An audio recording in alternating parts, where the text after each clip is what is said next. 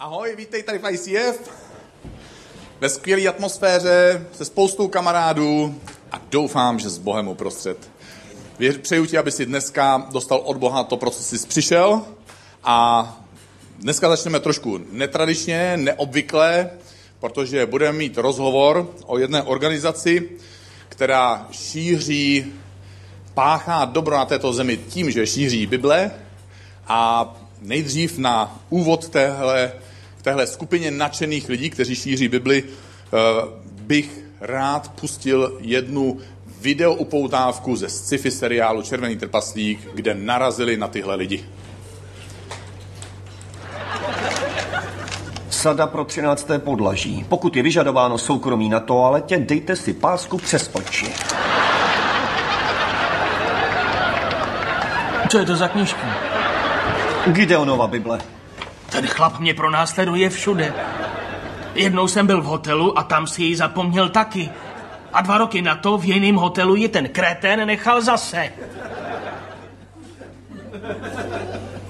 Takže někteří z vás, někteří z vás už tuší, o čem budeme v následujících pár minutách mluvit, protože bych rád pozval na pódium svého kamaráda Vráťu Kolinského, který je současně takzvaným Gedeonem.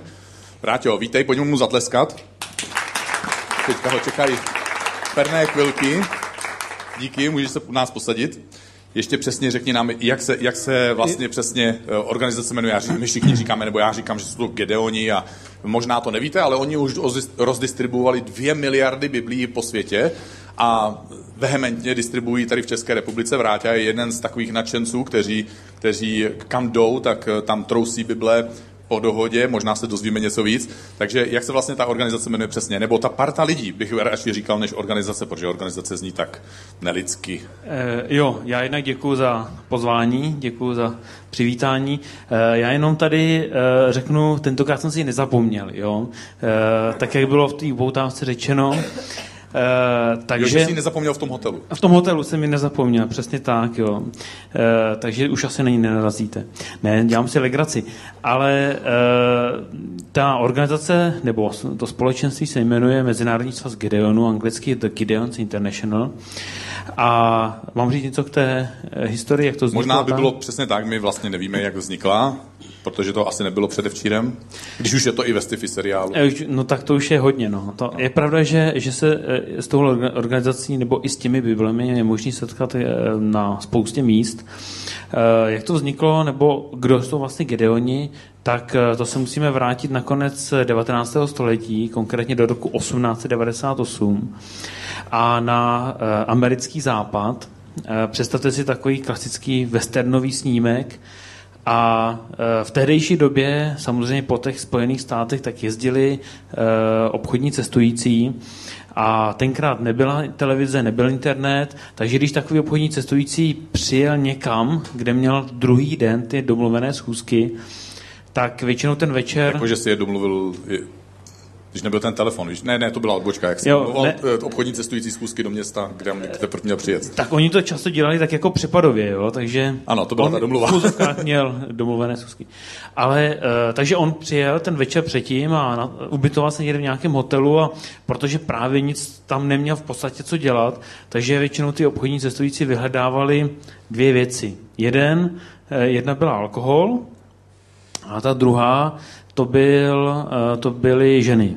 Jo. Jako prostitutky. Uh, ano, přesně tak. Jo. tak ne každou jako ženu. Uh, ne každou Určitý ženu. druh žen. Určitý druh žen. Tak jo, jo. Uh, naštěstí jich byl tenkrát dostatek. Uh, dneska, dneska už to takové není, že? Vymřeli. Akorát tam, no, dobře.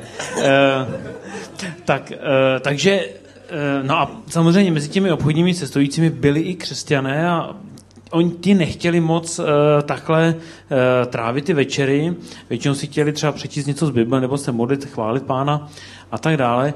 Takže uh, se dohodli, konkrétně to na začátku byly dva pánové, dohodli se, že uh, tedy, když že budou ten čas trávit jinak. Jo? A aby vlastně měli na tom hotelu tu Bibli, tak se dohodli tenkrát uh, s tím majitelem, že si ji tam nechají, jo. Ale víceméně to bylo jako, že to je jenom pro ně, jo. A protože cestovali takhle po více místech a těch lidí přibývalo, kteří chtěli vlastně takhle uh, trávit ty večery, tak uh, měli těch biblí po těch hotelech už víc a vlastně začali si říkat Gedeoni, měli odznáček uh, a tím pádem vlastně poznali, když se potkali někde, aha, to je někdo, s kým se můžu, s kým se můžu modlit, s kým si můžeme číst Bibli a tak dále. Takže takhle to vlastně celé začalo, že v první řadě šlo o to společenství těch křesťanů, eh, konkrétně z oblasti biznisu nebo z podnikatelského prostředí a e, vlastně ty Bible k tomu jakoby byly nástroj, jo? ty se vlastně k tomu dostali ještě jako později. A dneska ty Bible můžeme už najít právě hotelích, že? Kde všude ještě najdeme? Tak, eh, dneska, mm, vlastně oni pak z toho udělali, tihle křesťané, nebo to společenství, tak z toho udělali misijní projekt, eh, který už trvá před, přes těch 110 let a eh, mají vlastně cíl podle jednoho slova z Izajáše, a sice, že žádné eh, slovo z božích úst nevychází, nebo nevrací se z prázdno, ale vykoná to, k čemu bylo, eh, bylo určeno. Takže to je ta mise, ten, to poslání těch Gedeonů a e, vlastně potom k tomu, nejenom k tomu osobnímu svědectví, ale vlastně i k tomu šíření e, si vytipovali pět oblastí. Jedna jsou právě ty hotely, e, druhá je potom jsou zdravotnická zařízení eh, a do toho vlastně spadají i eh, jakoby poradny pro riziková těhotenství a domácí, proti domácímu násilí. Potom to jsou obecně, oni to nazývají uniformy, to znamená, kdekoliv se nazývají, nebo kdekoliv se vyskytují uniformy, ať už je to policie, armáda, nebo hasiči a podobně. Čtvrtá oblast jsou potom školy a pátá, je to oblast, oni tomu říkají osobní svědectví, to znamená, k tomu se vlastně používají tyto malé zákonky, kdy já řeknu svědectví a vlastně dám tomu člověku dárek. Jak to funguje? Ty jsi jeden z nich, takže ty jdeš na hotel, já jsem jeden Protože z nich. jsi ho vybral, nebo ten hotel? Nebo... Jo. No, uh, obecně to funguje tak, že jedna věc je, že jak to má fungovat, druhá věc, jak to funguje v Čechách. Jo. Takže, takže Uh, správně to má fungovat tak, že jsou prostě kempy, prosím to nejsou stany, jo, to jako žádný, uh, žádný, uh, žádný uh, vohníčky a tak, ale to jsou kempy, to jsou jakoby uh, skupinky těch Gedeonů z různých společenství v tom daném městě nebo v té dané oblasti a ti by měli být právě v kontaktu s těmi organizacemi z těch pěti oblastí uh, v, tom, v tom regionu a udržovat s nimi vztahy, naštěvovat se, zvát se na oběd a tak dále. Jo? A nicméně v Čechách to funguje trošku jinak, takže třeba můj případ eh, je, já jsem případ. Jo. Takže můj případ je, eh, já jsem obchodní cestující, takže když já jsem se vlastně rozhodoval stát se Gedeonem, tak pro mě to dávalo prostě smysl. Jo. Eh, lidi se mě na Ježíše ptali a vlastně pořád jsem jezdil po hotelech. Jo a tím pádem jsem si říkal, no, tak když už na tom hotelu jsem, tak proč to nenabídnou Bible. Jo? A tím pádem, eh, když třeba se někde na snídaní, potom v tom hotelu ráno, tak je tam většinou šance, někdy i při tom check-inu eh, večer, tak je tam šance kolikrát se potkat s manažerem toho hotelu nebo s tím majitelem. Oni rádi jsou eh, vlastně těm hostům blíž, to je takový trend dnešní doby, a tím pádem je tam vlastně jednodušší eh, získat, eh, nebo jednodušší nabídnout Bible. Já jim většinou řeknu, měli byste zájem o Bible a teď jim vlastně ukážu přímo ten výtisk a když on vidí, že to je vlastně pěkná kniha, že to je eh, ve třech jazycích, tak oni to vlastně berou jako ta určitou přidanou hodnotu, kterou zdarma můžou pro ten hotel získat. Protože to viděli někde v zahraničí. Přesně tak, hodně často mi říkají. Můžou být světový teďka i v Česku. Přesně tak, přesně tak. Jo, eh, je dokonce, eh, jsou dokonce hotely, jeden z nich je eh, Hilton a myslím, že to má ještě a Andels, jak tam se pořádají přednášky, tak v jednom z těch jejich hotelů oni mají přímo, když staví ten hotel a vybavují ho, tak tam mají přímo i v popisu Gedeonská Bible. Jo? Že se má tam dát. Že se tam má dát, ano. Postel, obrázek a Bible. Ano, přesně tak. konkrétní Gedeonská. K- Konkrétní Gedeonská, takže ze začátku, když tady vlastně začínala ta služba a postavila se, nebo oni koupili ten Hilton, eh, to atrium, že jo, a vybavovali to právě podle stylu toho Hiltona, tak, eh, tak tenkrát, co mám informaci, moc nebylo jako na, na koho se odkázat sehnat toho Gedeona, takže oni poměrně dlouho hledali vůbec nějakého Gedeona, aby mu mohli tu objednávku vlastně poslat. Jo. Ano, to je krásný, krásný. A to, tohle je krásný příběh, hned mě přivedl právě na tu otázku. Eh, Máš nějaký příběh, nebo určitě máš nějaký příběhy, jestli bys nám jeden řekl aspoň, eh, jakým způsobem vlastně Bible může, takhle darovaná Bible, působit něco v něčím životě. Jeden takový příběh mm, mám, napadá mě. E, Není to teda můj příběh, ale, ale často se povídá tady v Čechách. Představte si, že jste, že jste tím Gedeonem a rozhodli jste se si vzít jako svoje, svůj cíl, nebo misijní cíl, e, věznici v Kuřimi.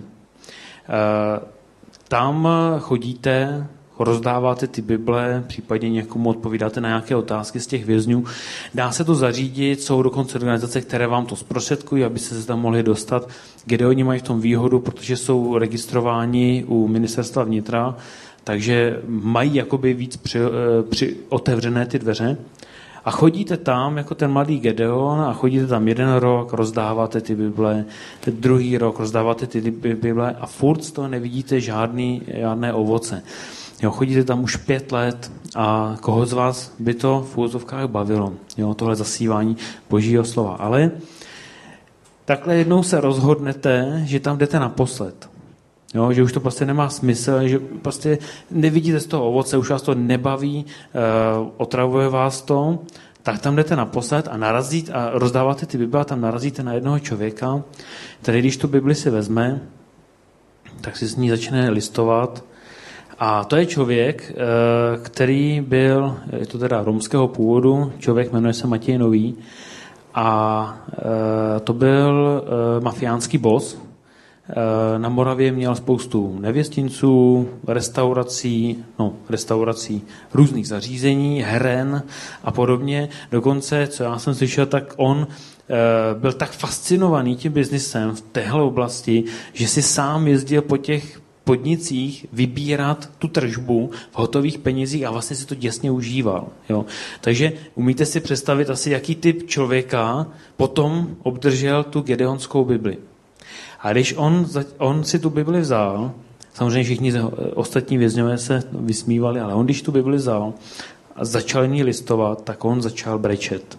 On prostě začal brečet a tu Bibli přečetl od začátku do konce, uvěřil, přijal Ježíše Krista v tom vězení. Vlastně on tam neměl uh, žádného evangelistu, kazatele, nebo tak, byla to čistě jenom ta biblička. On, ta Bible a čas, tam má to poměrně dost času v tom vězení.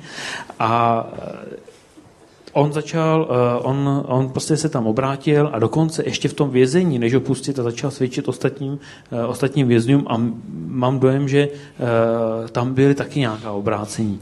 A to bylo vlastně z Bible, kterou ten Gedeon se řekl, že tam jde už úplně naposled, že už to nemá smysl a dneska ten Matěj Nový se stal romským pastorem, zakládá sbory všude po republice, a uh, zjistuje vlastně... A osobně evangelium. vybírá sbírky.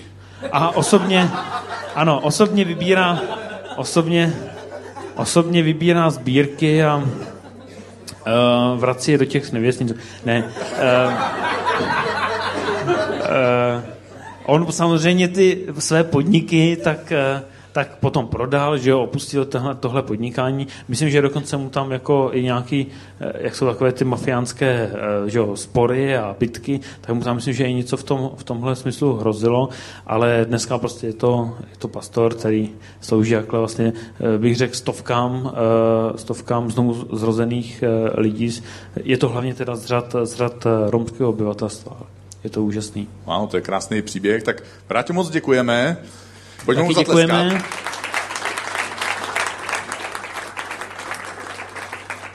Já jsem chtěl, aby, aby tohle tady zaznělo z jednoho důvodu, protože se už čtvrtý týden bavíme o Bibli a bavíme se o tom, jakým způsobem Bible k nám mluví, ale chtěl jsem, aby jsme viděli, že Bible má opravdu někdy dosah mimo naše hranice, mimo na, hranice našeho světa a toho našeho osobního světa a že, že může vyvolat v lidech reakci sama o sobě. Že nepotřebuje někdy výklad člověka, ale Bůh si může použít takovýmhle unikátním způsobem a že jsou tady lidi, kteří, kterým leží na srdci právě tenhle způsob šíření Bible a šíření boží zprávy. A jak už to zaznělo v předchozích dílech téhle série, Bible se skládá ze čtyř literárních stylů, z příběhů, poezie, proroctví a dopisů. Dneska budu mluvit o proroctvích Bibli, což je samo o sobě asi z toho nejhůř ochopitelná věc, protože eh, při proroctví eh, můžete jménem Boha říkat, co vás napadne. A ta druhá věc, že lze těžko potom ověřit, jestli to byl Bůh. Takže díky tomu se taky dá tímhle způsobem snadno manipulovat lidmi nebo získat nad nimi moc. A pod slovem proroctví si lidé taky často milně představují předpovídání budoucnosti. K tomu se dneska ještě, ještě na chvíli vrátím. Leo Bigger, pastor z církve ICF Zurich a zakladatel ICF Movement, vypráví příběh, kdy byl před konferencí v Německu a modlil se a v jeho fantazii během té modlitby viděl, viděl ženu a metr za ní stál medvěd a ten se později proměnil nějakým způsobem v kříž v, te, v, te, v, tom, v tom obraze. A tak se rozhodl tenhle příběh povyprávět v rámci té konference, v rámci svého kázání těm posluchačům naději, že to byl nějaký prorocký obrázek a že lidi to nějakým způsobem osloví. A po kázání za ním přišel muž a zlobil se na něj, že od chvíle, kdy Leo vyprávěl tenhle příběh o ženě Medvědovi a kříži, takže musel neustále znovu a znovu se v myšlenkách vracet k tomu, co to asi tak může znamenat ta žena, medvěd a kříž, a že se vůbec nedokázal soustředit na zbytek kázání a že to tím pádem asi nebyl moc dobrý nápad, že to takhle veřejně říkal, protože možná si zničil celý, celý kázání na několika tisícový konferenci. Ale chvíli na to za Lém přišla jiná žena a ta už rovnou plakala. A říkala, že celý obrázek byl pro ní. Že její tatínek byl mohutný, s chlupatým hrudníkem a když se obrátila, tak jí víru rozmlouval a bránil jí v následování Ježíše. A tenhle obrázek ji prý upevnil v rozhodnutí Ježíše následovat navzdory tomu odporu jejího tatínka. Tohle je další nevýhoda proroctví. Často je proroctví obrázek, který nikomu nedává moc smysl, pouze lidem, pro které je to proroctví určené. Pro ty to dává velký smysl. Já nevím, jestli jste někdy přemýšleli o tom, proč je Bible tak tlustá kniha. No, nepřemýšleli, dobrý. tak já vám na tu otázku, která vás tak dlouho trápila, odpovím. Jo? v každém období, v každém období Bůh lidem posílal vzkaz. A lidé neposlouchali a tak Bůh posílal proroka za prorokem, autora za autorem, aby lidé dostali další a další vzkaz. Bible je tak tlustá proto, že my lidi prostě neposloucháme. Když k nám Bůh mluví, tak se nám snaží mluvit znovu a znovu. A pokaždé trochu jiným způsobem. A Bůh znovu i znovu, znovu i dneska nám opakuje, a posí, že nám posílá odpuštění a Bůh nás stále hledá. A Bůh nás stále k sobě volá. V Bibli jsou čtyři takzvané, takzvaní větší proroci nebo větší knihy, prorocké, to jsou Izajáš, Jeremiáš, Ezechiel a Daniel. A pak je tam 12 menších, takzvaných malých proroků, a to jsou Ozeáš, Amos, Micháš, Abdiáš, Jonáš, Joel, Nahum, Abakuk, Sofoniáš, Ageus, Zachariáš, Malachiáš. To jsou jména, že? A v Novém zákoně potom je ještě jedna prorocká kniha, to je kniha Zjevení, což je vlastně dopis několika církví najednou a je to jedna z nejméně pochopených knih. Má pět různých způsobů, jak se dá vykládat, ani vám je nebudu vyjmenovávat. A e, lidé si s knihou Zjevení do dneška lámou hlavu a užívají si s ní.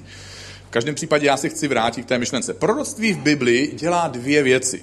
Ukazuje přítomnost a taky ukazuje budoucnost.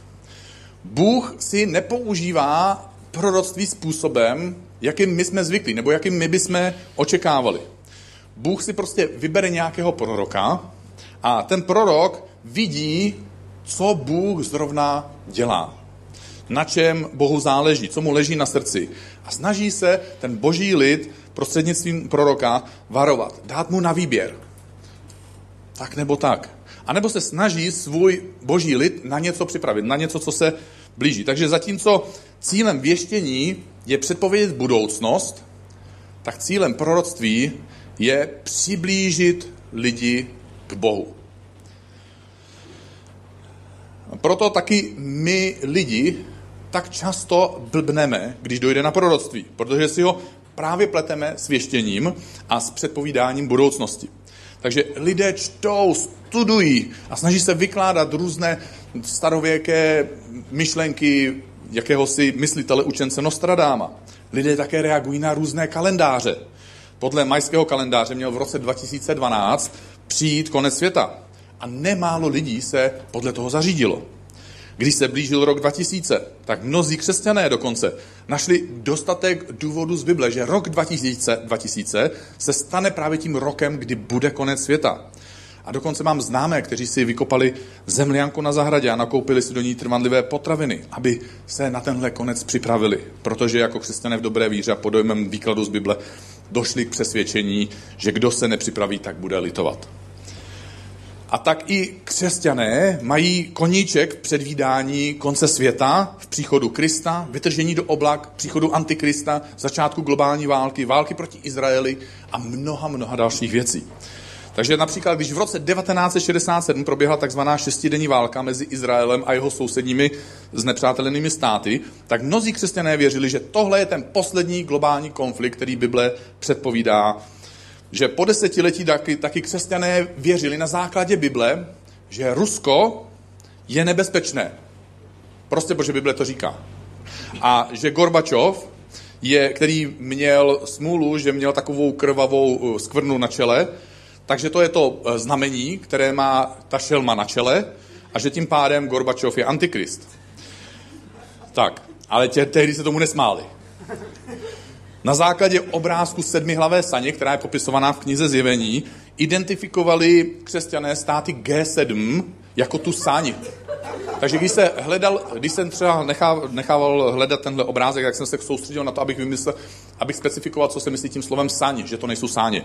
A to, to křesťané tehdy pominuli, že vlastně G7 začínali jako G6 a dneska už skončili jako G8, takže sedmihlaslavá saň ze zjevení by se musela nějakým způsobem vyvíjet. Některé křesťanské skupiny se bojí používat internet, protože hebrejské písmenové reprezentuje číslo, tohleto písmeno, reprezentuje číslo 6. A tak zkrátka www, World Wide Web, jako celosvětová síť, znamená 666, což je podle Bible, podle knihy Zjevení číslo Antikrista. Nedávno v Česku vyšla eh, kniha, kde se autor pokoušel vykládat knihu Zjevení a další prorocké knihy z Bible a někteří čtenáři po jejím přečtení došli k závěru, že konkrétně 13. srpna 2017, což bylo zrovna nedávno minulé léto, přijde Ježíš sem na zem, aby vytrhnul své věrné následovníky do nebe. Zůstali jste tady, takže... Buď se to nestalo, nebo nejste věrní následovníci, jestli musíte vybrat. To jsou odbočky, že? Jedna stará žena mi tehdy na základě přečtení téhle knihy eh, mi volala. Já jsem ředitel nadačního fondu a my vybíráme peníze, aby jsme pomáhali hladovým dětem na různých, v různých částech světa. A ona mi volala, že by mi poslala na účet tohohle nadačního fondu velkou částku. Jako ta částka měla hodně nul. Jako hodně, hodně. A dokážete si představit takovýhle rozhovor? Jste teďka jako vžijte se do toho, jo? jste ředitel, který vybírá ty peníze. Takže když mu někdo zavolá, že se mu chystá poslat dar o velikosti přibližně tak celoročně vybraných darů, co ta organizace vybere, tak byste se měli radovat, že? Že, že, že se vám někdo chystá poslat takový dar. A současně ale máte silný přesvědčení, že pravděpodobnost, že to bude zrovna ten den, kdy to je předpovězené, že ta pravděpodobnost je v podstatě nulová. Protože Ježíš řekl, nikdo neví den ani hodinu. Takže jestliže někdo řekne, že ví ten den, tak se určitě plete. A teď vy chcete tu starou ženu chránit před ztrátou jejich úspor. Protože to by jí přeci mohlo zaopatřit na její stáří, že? To by jí mohlo určitě být prospěšný. A taky to chcete vysvětlit a nechcete jí ponížit tím, že ji odmítnete, a že odmítnete tak velký dar, který jste ještě nikdy nedostali. My, křesťané, někdy děláme chybu, že hledáme a vymýšlíme si na základě Bible různé věci a předpovědi a přitom úplně míjíme ten boží vzkaz, který se nám Bůh skrze proroctví snaží poslat. Konkrétně kniha Zjevení vznikla během vlády římského císaře Diokleciána, kdy, bylo, kdy pokračovalo pro následování křesťanů, které započal císař Nero, který údajně zapálil Řím a údajně to svedl na křesťany. A poštol Jan v této knize Zjevení píše dopis sedmi tehdy existujícím církvím. Pro ně, pro křesťany z těchto církví, kniha Zjevení nebyla předpovídáním budoucnosti. Pro ně to bylo ujištění uprostřed tohohle pronásledování, uprostřed téhle krutosti a bezpráví, že Ježíš Kristus, i když se tohle všechno děje, je stále králem. V těchto sedmi církvích umírali ženy a děti, děli se, docházelo ke znásilňování, křesťané přicházeli o hlavu, křesťané byli schromažďováni na stadionech, aby následující den byli předhozeni lvům, a zkusit to znovu představit. Si křesťan, sedíš v nějaké aréně, už, už si přišel o manželku, už si přišel o děti, zmlátili tě a pokud Bůh neudělá zázrak, tak zítra zemřeš. A možná jsi dnešní křesťan, čteš si knihu Zjevení a myslíš si, že internet je antikrist. Před dvěmi tisíci lety nebyl žádný internet, to můžu garantovat. A proroctví dávají smysl těm, pro která jsou, pro těm lidem, pro která jsou učena, kterým jsou učena. První křesťané chápali knihu zjevení slovo za slovem úplně jinak, než my dneska. Protože to byl dopis přímo pro ně, do jejich situace. Oni byli v aréně. Oni zakoušeli to, co se v knize zjevení popisuje, na vlastní kůži. A proroctví jim odkrývalo oponu, aby uprostřed trápení, uprostřed pronásledování viděli znovu Ježíše.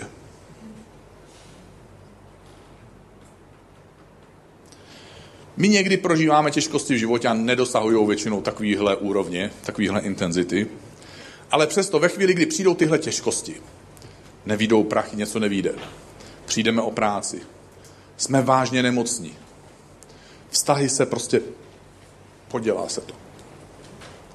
A najednou v takových chvílích my, jako by jsme Boha neviděli tak jasně. Najednou máme před očima jakousi oponu. A říkáme si, bože, kde jsi? Bože, jsi vůbec? Jsi v mojem životě? Bože, já tě nevidím. Bože, já ti nerozumím. A Bůh křesťanům v knize Zjevení říká, setřu ti tvé slzy. Dovedu tě na místo, kde už nebude žádná smrt. Já jsem alfa a omega, tedy začátek a konec. Já jsem středem tvého života. Já jsem vládcem tvého života. A Bůh v knize Zjevení, podobně jako v ostatních prorockých knihách v Bibli, roztahuje tuhle oponu, která nám brání, aby jsme viděli, že Bůh stále ještě sedí na trůnu. Bůh říká, já jsem stále na trůnu, i když zažíváš tyhle těžkosti.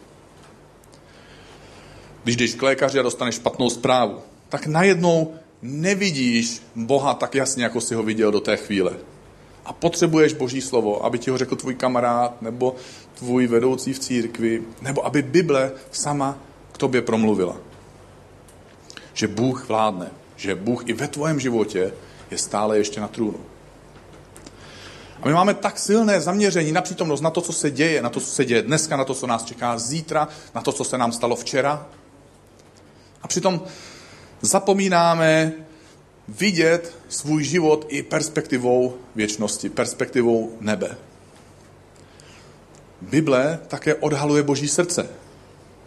Ty proroctví v Bibli odhalují Boží srdce. V proroctvích v Bibli vidíme Boží emoce. My vidíme, že Bůh má pocity. Prorok Amos popisuje hodně božích emocí v pár větách, takže já vám těch pár vět teďka přečtu.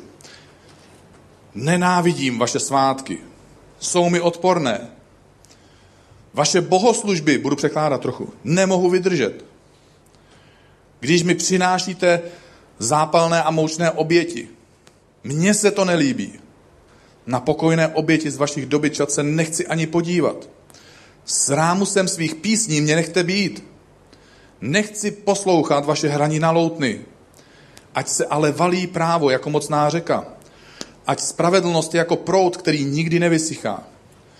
Co pak jste mi přinášeli oběti a dary těch 40 let na poušti? Vždyť jste nosili svého dřevěného vyřezaného krále Sakuta a hvězdu svého vyrobeného boha Saturna, obrazy, které jste si sami museli udělat. Proto vás vystěhuji až za Damašek, pravý hospodin Bůh zástupů. Tak se jmenuje. Pokud Boha neznáš osobně, nebo jsi dneska host, nebo Boha jenom objevuješ a hledáš ho, tak si možná řekneš, já to tušil, Bůh je tvrdý, Bůh hledá moje chyby. A není s ním žádná zábava. Bůh je tenhle hrozný svatý, ať už to znamená cokoliv. Když si táta nebo máma, což se, což se lidem stává, pokud mají sex, a to mají, prostě pak přijdou děti. A, a tak někdy se ti dostane, že třeba i 30krát za den opakuješ tohle nedělej. Někteří to máte ještě čerstvě v paměti, že? Rodiče tak často říkají ne, ne, ne, ne, ne. A neříkají to proto, že by prostě měli nějaký speciální potěšení, jakože když řeknou slovo ne, tak se zvedne hladina jejich serotoninu, jo, nebo, nebo nějakého jiného prostě hormonu štěstí. Neříkají to proto, aby získali nějakou nadvládu nad dítětem. Někdy se to jako lidem stane, ale normálně to není jejich cílem. Nebo že by prostě dítě neměli rádi. Že by byli zlomyslní a prostě mu nechtěli dopřát to nejlepší. Právě naopak. Je to o tom, že to je dobrý pro tvoje děti. A proto to říkáš. Ale v některých případech už to říkáš tak často, že nakonec to prostě vzdáš. Máme čtyřletou dceru a už jsem se do toho bodu dostal. Říkám, víš co, tak si dělej, co chceš. Což není úplně dobrý nápad u čtyřletý dcery, ale taky už jsem to zkusil. Pokud si myslíš, že víš, jak to je dělat líp, tak si to zkus. A Bůh to někdy vzdává. A říkám, mě na vás záleží, já po vás toužím. Ale vy nechcete a já vás nebudu peskovat na věky. A tak vás nechám vašim bludům. Zkuste si to, jak chcete vy. A my si to pak zkusíme, nefunguje nám to. A tak běžíme s těm rodi- za rodičema zpátky. Nebo v našem případě běžíme zpátky k Bohu. Jaké emoce teda Bůh pociťuje? Bůh pociťuje naléhavost. Pokud rychle něco nezměníš, tak prohra už je za rohem. Bůh pociťuje radost. My možná necítíme radost ráno, když se zbudíme, zvlášť holky se podíváme do, podívají do zrcadla, nemají z toho zrovna radost, takže nastoupí předělávání kompletní. Kluci ty to netrápí, prostě nějak to dopadne. Ale Bůh se i tak raduje. I u těch, co to předělávají, u těch, kterým je to jedno. Bůh pociťuje hněv, když se děje nespravedlnost když mocní a schopní a silní lidé utlačují slabé. Bůh má zlomené srdce, když jeho synové a dcery nesou zbytečně následky svých selhání. A Bůh cítí beznaděj. Když jsme hloupí a utvrzujeme se no, v soběstačnosti, to zvládnu ve chvílích, kdyby jsme Boha tak moc potřebovali. A Bůh po nás touží a udělal a udělá cokoliv, aby nás získal, aby nás znovu přijal. Nicky Cruz, vůdce jednoho z newyorských gangů, eh, byl takový vládce několika takový menší čtvrti a kromě toho zabil několik lidí. Policie se ho bála, policie se bála jezdit do té čtvrtě, kde on vládnul. A jednou tenhle Nicky Cruz na, na ulici narazil na kazatele, který se jmenoval David Wilkerson. A ten mu řekl, protože tak trochu byl odvážný a tak trochu nevěděl, kdo Nicky je, a tím pádem je snadný být odvážný, tak mu řekl, Niky, Bůh tě miluje. A tenhle gangster se kazateli vysmá a říká, kazateli, ty jsi blázen. Uvědomuješ si, že bych tě mohl rozkrájet na tisíc kousků právě teď? Co by s tím ten tvůj Bůh udělal? A ten kazatel se sice lekl, ale strach si nechal někde uvnitř sebe a řekl mu, ano, já si uvědomuji, že mě asi můžeš rozsekat na tisíc kousků. Ale i kdybys to udělal, každý z těch tisíce kousků bude křičet, že Bůh tě miluje. Bůh, ten každý jeho kousek po tobě touží a volá, miluju tě. Bůh lidi stále volá a říká, já jsem ten věrný, ty jsi ten nevěrný. Tak se rozvedeme a už nebudu tvůj Bůh. Dělej si, co chceš. A když si uvědomíme, že Ježíš je stále ještě na trůnu, když si uvědomíme, jak se chová člověk, když je před králem, že si klekne, že ohne svůj hřbet, skloní svoji hlavu a nejenom fyzicky, ale ohne svoje postoje a říká, bože, teď jsem tvůj, ty jsi král a já jsem podřízený. Ty můžeš udělat cokoliv.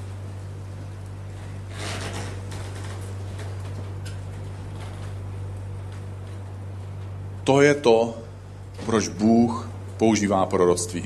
To je to, proč v Bibli je tolik prorockých knih a proč je tam kniha zjevení. A tak když si čteme proroctví v Bibli, tak nás to přitahuje zpátky k božímu srdci. A my slyšíme to, co zapsal prorok Ezechiel ve své prorocké knize. Říká ve jménu Boha. Mám snad zalíbení ve smrti ničemi? Nechci snad raději, aby se od svých cest odvrátil a žil? A tak bych tě rád poprosil, jestli by se se mnou stoupnul a jestli bychom se mohli chvíli modlit a zpívat tu následující píseň jako svoji modlitbu, protože bych se potom rád během té písně vrátil a ještě něco málo řekl. Bože, dnešní večer chceme k tobě přijít, chceme ti otevřít svoje srdce, svůj život, svoje myšlenky a chceme ti říct díky za to, že nám neustále, neúnavně a opakovaně posíláš svůj vzkaz. Vzkaz o tom, že seš tady. Vzkaz o tom, kdo seš ty a kdo jsme my. Vzkaz o tom, že jsi stále ještě na trůnu.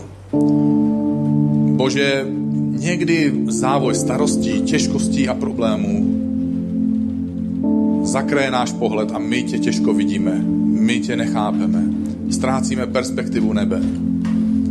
Najednou vidíme jenom tu přítomnost a máme pocit, že nejsi, že ti nerozumíme, že ty možná nerozumíš nám. A Bože, dnešní večer se modlíme, aby si nás naplňoval svým duchem, aby kdykoliv čteme Bibli, aby kdykoliv, když jsme v takových situacích, aby si spoužil naše kamarády, aby si spoužil Bibli, aby si spoužil někoho z církve, udělej cokoliv, aby si nám odhrnul tu oponu v našem srdci. Aby jsme dokázali vidět, že jsi Bůh, který je stále ještě na trůnu. Že navzdory trápení a těžkostem ty jsi s námi a že jsi stále vládce a že my se před tebou můžeme sklonit. A můžeme přijmout tvoje požehnání, můžeme přijmout tvoji radu, můžeme přijmout tvoji cestu